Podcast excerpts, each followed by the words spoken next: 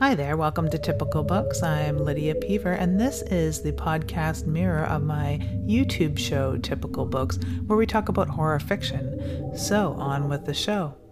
Hi there, today on Typical Books, there are some new horror books out for late July.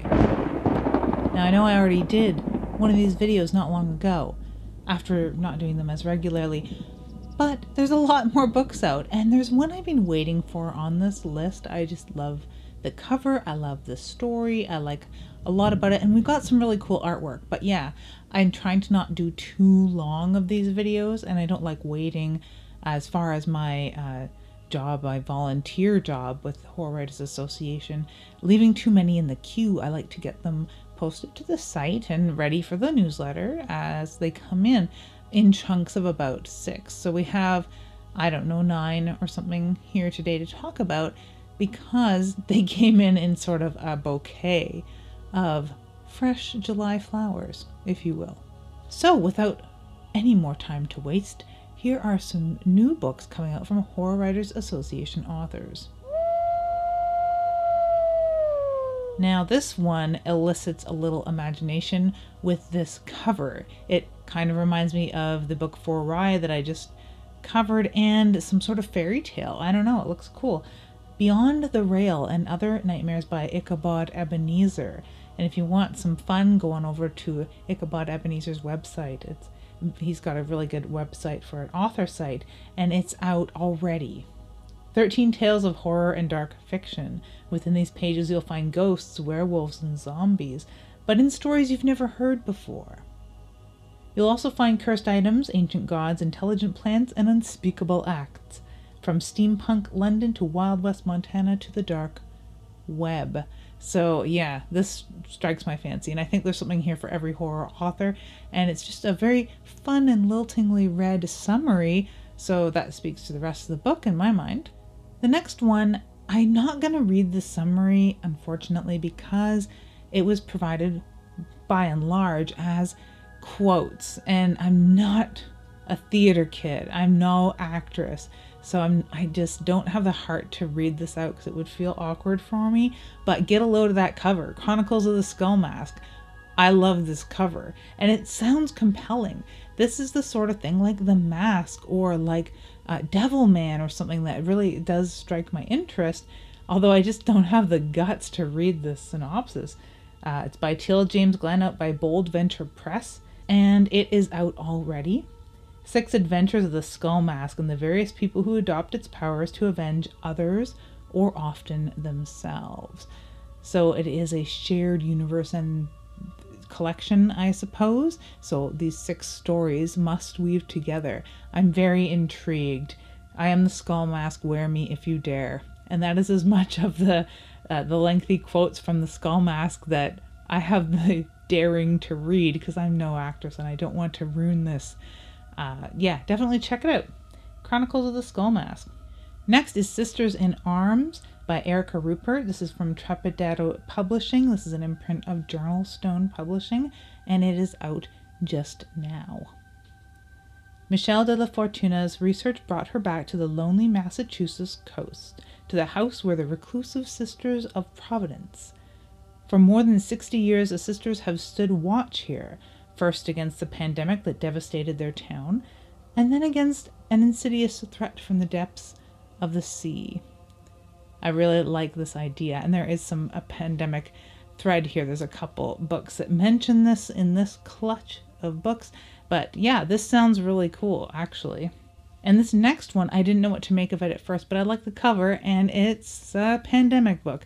Absolute Unit by Nick Kolakowski. This is from Crystal Lake Publishing, and it is out this week. Bill is a nobody, a health inspector not above taking a few dollars to overlook a restaurant's mouse problem, and hated by nearly everyone.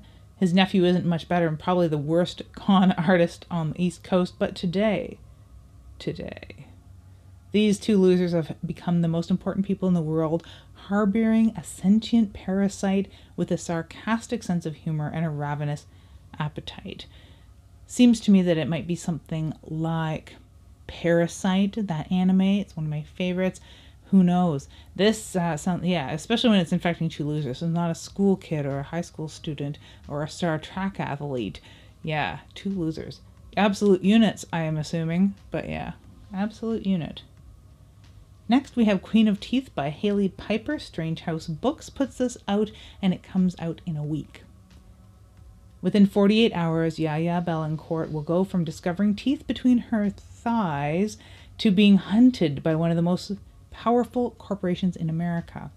A situation worsened when Yaya's condition sprouts horns, tentacles, and a mind of its own.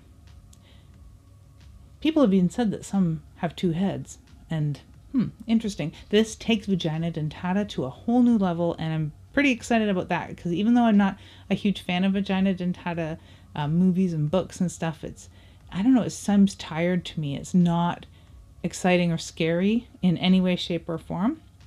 But those ways and shapes and forms of horns and tentacles make vagina dentata suddenly very interesting. And this is one that I've had my eye on for months, it seems. I love the cover, I like the idea. This is Tide Pool by Nicole Willson. This comes from Parliament House Press and it is out in a week and a bit, maybe two weeks. In 1913, Henry Hamilton disappears while on a business trip. His sister, Sorrow, won't rest until she finds out what happened to him.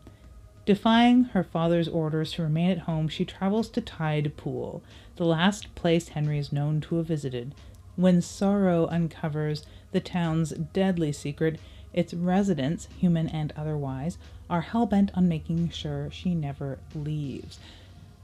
I have this feeling of it being something like a Wicker Man twist you know, with this girl, Sorrow, coming to a place with the most beautiful name of Tide Pool.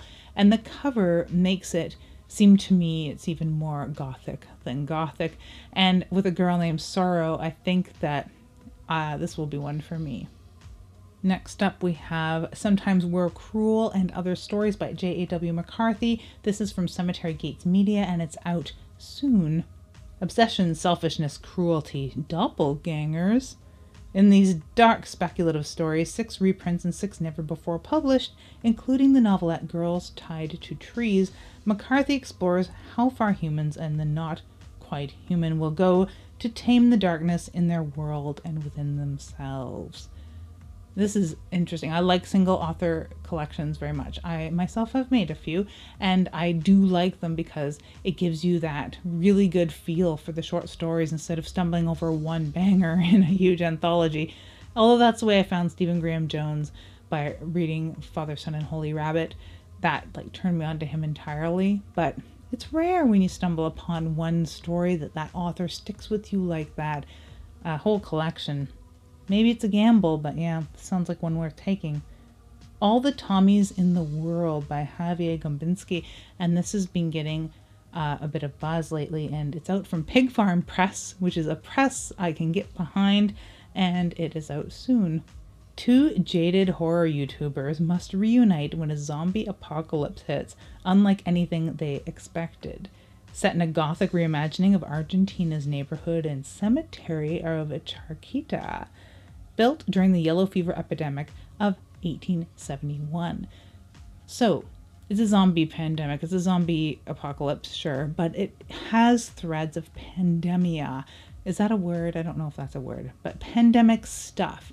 So, that is the list of books coming out for late July, early August. I hope there's something that's interesting to you in that because there's quite a few to me. I think that the writers that were working over the last year are going to be getting their wiggles out as far as so many pandemic style stories are going to be hitting. So expect more of that. But I've noticed another trend as well where it seems to be these cult stories are coming out. And hopefully there's more of them because I have this theory.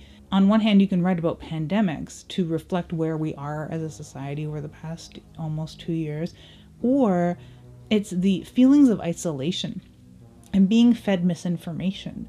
Uh, the other interpretation of that could be cult life and all these cult books and movies that are coming out uh, could be a reaction to that. I'm always very interested to see what in history precipitated the horror that was being written.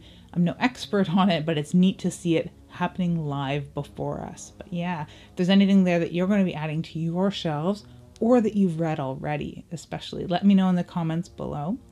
And have an ookie spooky day.